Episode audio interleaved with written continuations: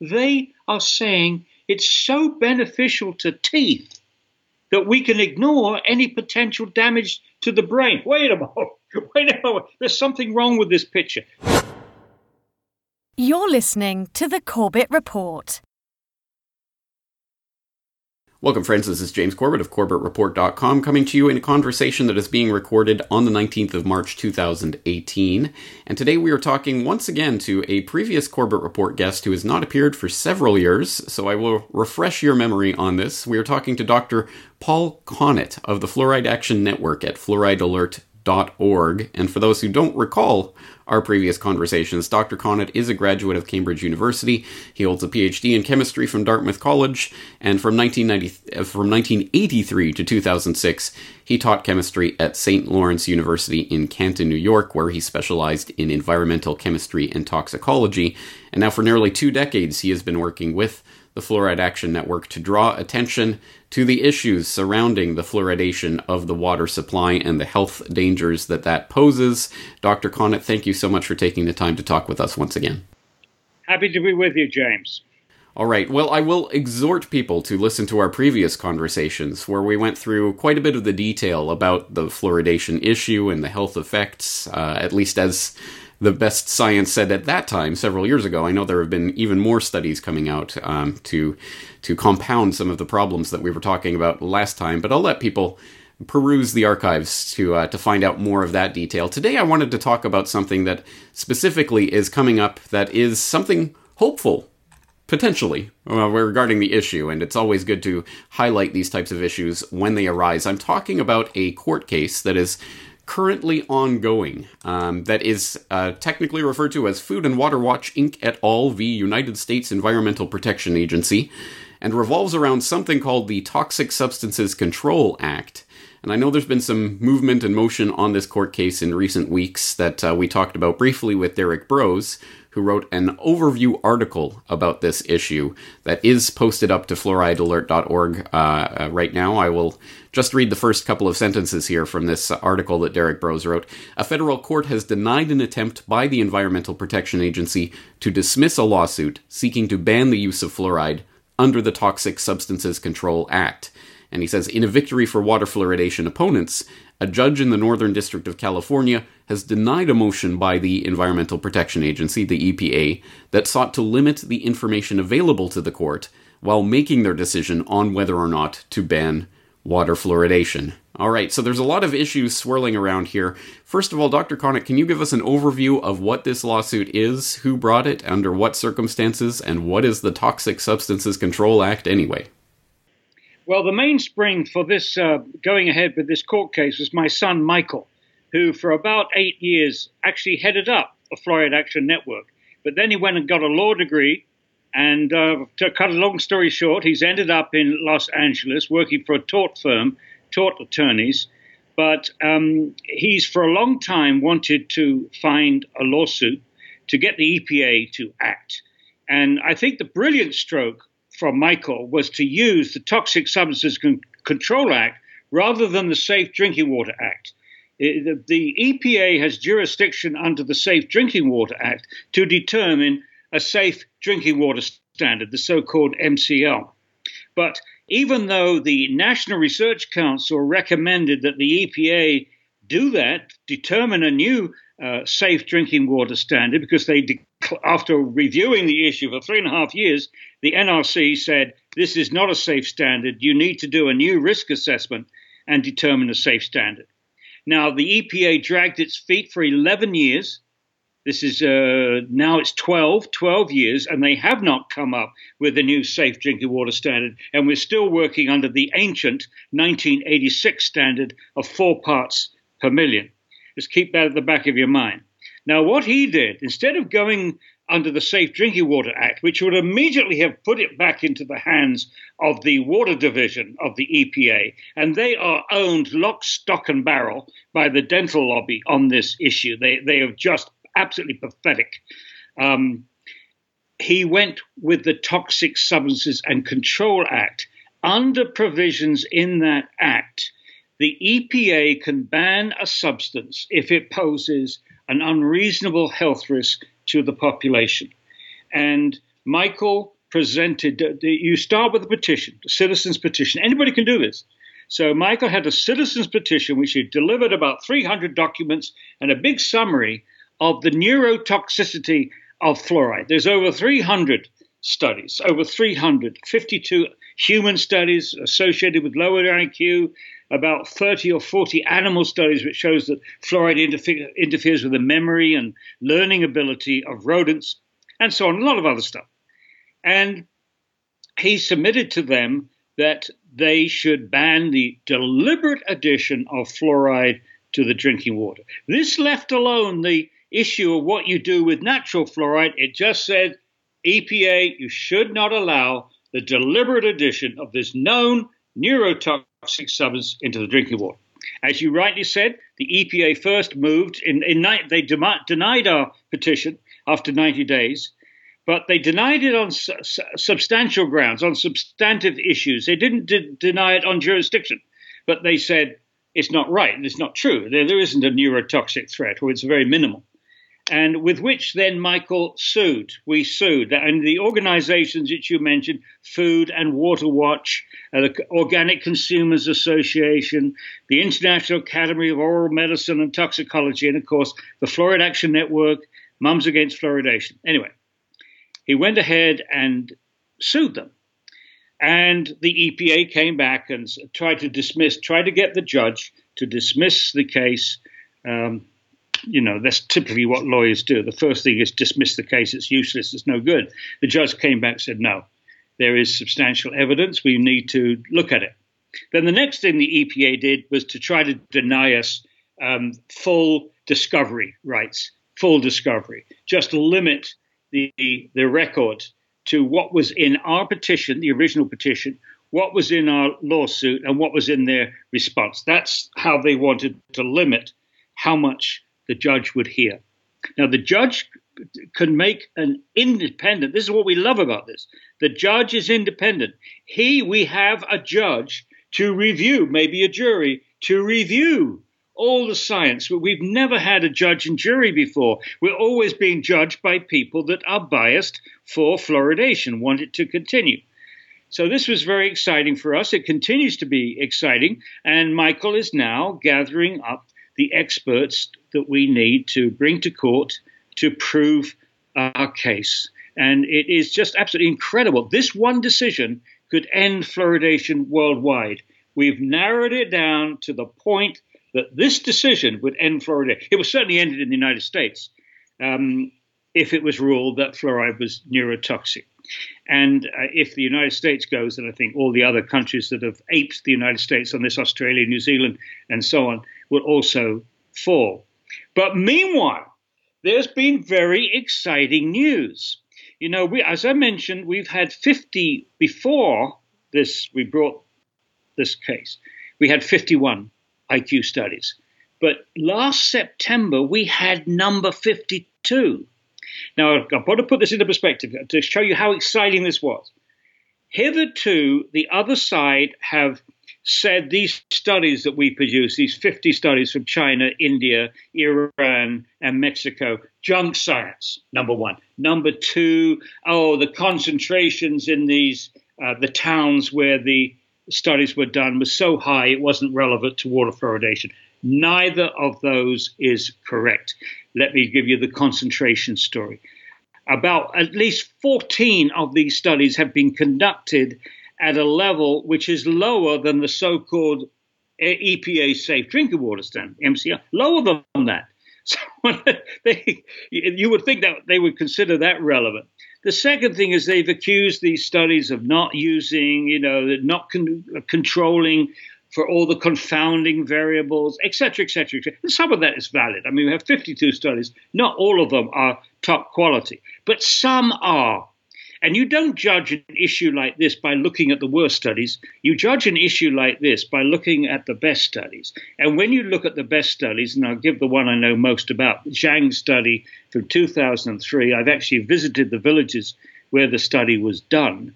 Very good study, controlled for lead, controlled for iodine, retrospectively controlled for, for arsenic, and so on. Very good study.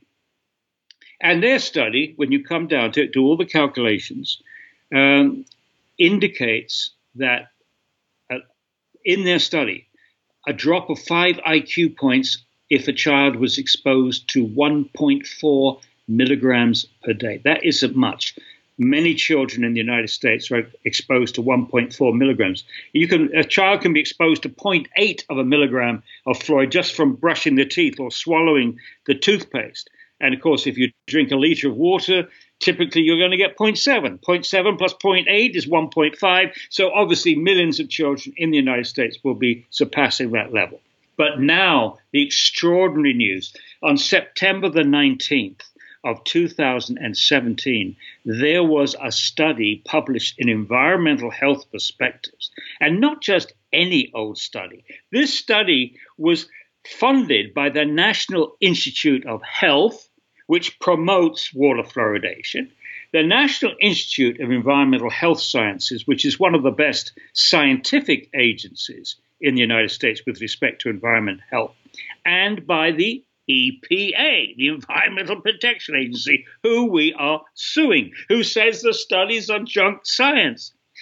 And the authors of this study have, between them, authored 50 papers on cognitive effects in children. So the guys know what they're doing. They come from uh, prestigious universities in the, in the United States, in Canada, and Mexico, including Harvard, Mount Sinai, University of Toronto, University of Indiana, University of Michigan, um, University of Mexico, and, and so on. And very rigorous study. And this is what they showed. They showed based upon the fluoride uh, levels in the urine of pregnant mothers. Now, urine levels of fluoride are, is an excellent marker of the total exposure to fluoride, regardless of source, whether the fluoride comes from toothpaste, whether it comes from water, whether it comes from pollution, pesticide residues, you name it. Whatever fluoride you take in, ingest, some of it is going to show up in the urine, and it's a very good relationship now, we know, between how much fluoride was input and the amount in the urine. A strong, very strong correlation between the amount of fluoride that pregnant women are exposed to during pregnancy and a loss of IQ in their offspring. They measured the IQ of the offspring at four years and then again a second time in six to 12 years. Very strong correlation. Um, the higher the fluoride level was in the mother's urine, the lower the IQ was in the children in the study. And this was 300 mother child pairs that were examined. Now, the study took place in Mexico, but as I said, it was mainly American and Canadian researchers. So we, they can't do the simplistic thing of, of saying, you know, that xenophobic almost. You could ignore everything that comes from China, ignore everything that comes from India, blah, blah, blah, blah. They can't do that. This was a top notch study, and it essentially vindicates what we have been saying, and what I've been saying for at least 22 years. The first year I got involved uh, with fluoride was 1996, and that coincided with the first two publications on loss of IQ and fluoride exposure that were published in the Western literature. So I've been following this very closely now for the last 22 years. Uh, it's an incredible story. And again, I hope people will check uh, through a site like fluoridealert.org, Fluoride Action Network, to get more of the history of that and the, the, the various studies. Um, there's so much to go through. But regarding this lawsuit in particular, let's just yeah. make it clear for people. Um, we're not talking about banning the element fluoride, obviously. Um, it's the 13th most abundant element on the planet uh, Earth. So clearly, we're not talking about that. We're talking about banning the process of adding this compound that is inf- uh, uh, incorrectly referred to as fluoride, as hydrofluorosilicic acid, to the water supply. Is that correct? Y- yes. Well, of course, it's, it's a bit of a red herring, red herring here because what we're looking at here is fluoride. And whatever we say about hydrofluorosilicic acid, it comes from the phosphate fertilizer industry, it's hazardous waste. All that is true. It just simply makes the, the calculation worse we're looking at naked fluoride. It, we would be looking at a situation where if the EPA was confronted with somebody that wanted to add pharmaceutical grade to sodium fluoride, this would be reason not to do it. The study that I'm talking about would be reason not to do it. But the fact that you're also adding in a bunch of other crap when you put when you fluoridate the water, you're not adding fluoride, you're adding hexafluorosilicic acid. You call it hydrofluorosilicic acid. It's got several names. But the formula is easiest to remember H2 Si for silicon, F6, hexafluorosilicic acid. Yeah, that's what we're talking about. All right. So, what is the next step in this case, and what are we looking at in terms of a time frame here? Well, it's it could be as long as two years. It will obviously the date for the court. The first thing we have to do is that Michael will have to discuss with the EPA a timetable.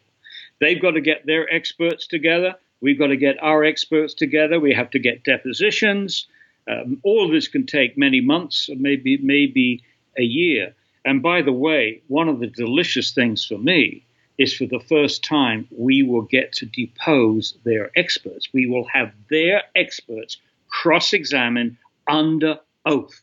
The thing that they've avoided for years and years and years. And now we have them in the crosshairs. And guess what?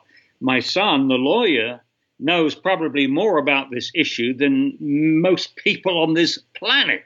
So imagine that having a lawyer who's also an expert in the technical field that we're talking about, examining their witnesses. And quite frankly, they don't have much science. You know, for the last many years since this IQ issue has been uppermost in our minds, I have been saying to all promoters of fluoridation, whether they're government officials, health officials, or research scientists, or the dental lobby, or the trolls which plague the internet, I've been saying, well, you critique uh, our, the, the evidence that we've produced over 300 studies. Where are your studies? What gives you the confidence to continue to support the addition of a known neurotoxic substance in the drinking water. We've got over 300 studies here. We've got biochemical studies, we have animal studies, we have behavioral studies, we have fetal studies, we have human IQ studies, other tests of co- cognitive ability. Where your studies? What studies have you read that give you the confidence to say, we can ignore all that, ignore all that? And why, why do we have to ignore that? Because they are saying it's so beneficial to teeth that we can ignore any potential damage to the brain. Wait a moment. Wait a moment. There's something wrong with this picture. They are saying you can ignore the potential risk to, to the brain because there is some evidence it might lower tooth decay in children. And don't forget, even if you withdrew fluoride from the drinking water, that doesn't mean that parents can't get fluoride. They can go and get um, fluoride tablets if they want to swallow it, which is silly because even they've admitted it works topically.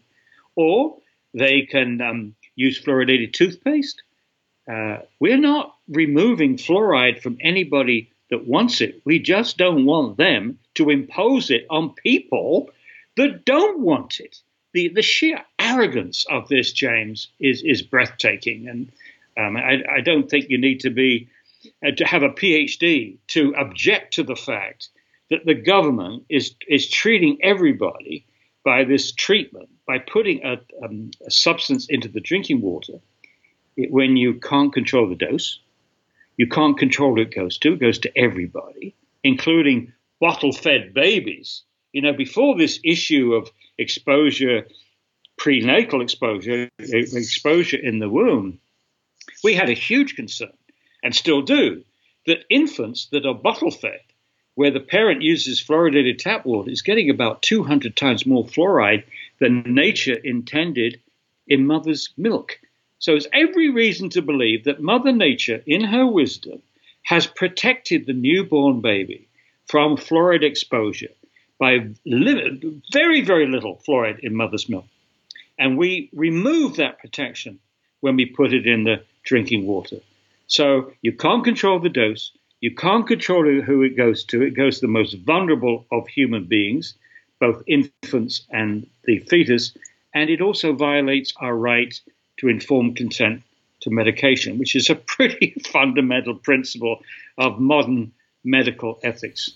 Exactly right. I think this issue helps to expose the fundamental mindset that the government thinks it owns you and your body and can tell you what it you can or cannot do with it. This is an example of how that is implemented in law. So it is good to see this being fought in the courtroom and as you say these officials actually being deposed under oath.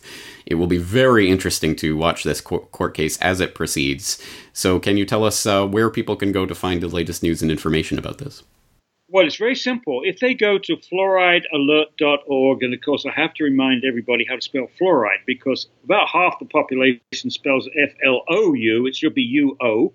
So think of flu, F L U O R I D E, fluoridealert.org. Fluoridealert.org. Make sure you get the org right because if you put net or com, you're going to get the American Dental Association, who captured all the sites around ours. Unethical, but what do you expect from these people?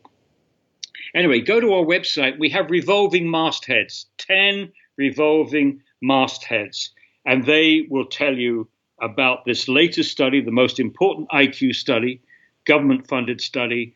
The other 52 IQ studies are also listed, identified, and discussed, and then into the lawsuit. So there's, uh, and there are a few other things as well. But each day we try to keep it moving, changing it around, but you'll always have information about the lawsuit, especially anything that happens, the latest information. We're fundraising at the moment to pay for the experts we're going to need to, to use, but you can keep track of the, the uh, science and you can keep track of the, the politics. Well, it's uh, very exciting, and I'm glad to see this happening. I'm glad to see this going forward. So, thank you and your son for the work that you're doing and for all the people who are supporting this work. And I will have the link directly to fluoridealert.org, the correct website, uh, in the show notes for this interview. So, Dr. Connett, thank you so much for your time today. Well, you thank me, but I think this is an appropriate time for me to say thank you, James, for thanking me. But we wouldn't have got this far if it wasn't a huge team effort. We have just fabulous activists. We have some staff, not many. Um, we have great staff we have a great science uh, director, uh, Chris Neurath. I have my wife who works around the clock on this issue every every day. And then in all the fluoridated countries, we have a great team. We have a great team in Australia, a great team, huge, terrific team in New Zealand, Mary Byrne, in Australia, Merilyn Haines, in Ireland, a wonderful scientist there called Declan Waugh, who's I think is a genius. Uh, we have fabulous people all throughout Canada, throughout the United States. It really is a team effort. And what we find is that once you get hooked on the injustice of this and the arrogant use of power, I mean, that's what it is. It's the arrogance of power writ large, this fluoridation issue. But we've got them on our turf now. Our turf is the science. And when people look at that science, I believe it will be over. Excellent. Well, we'll direct people there once again. Fluoridealert.org. Dr. Connett, thank you for your time. Thank you, James, very much. The Corbett Report is brought to you by you. Your support makes the Corbett Report possible. Sign up for the subscriber newsletter or purchase a DVD at corbettreport.com/support.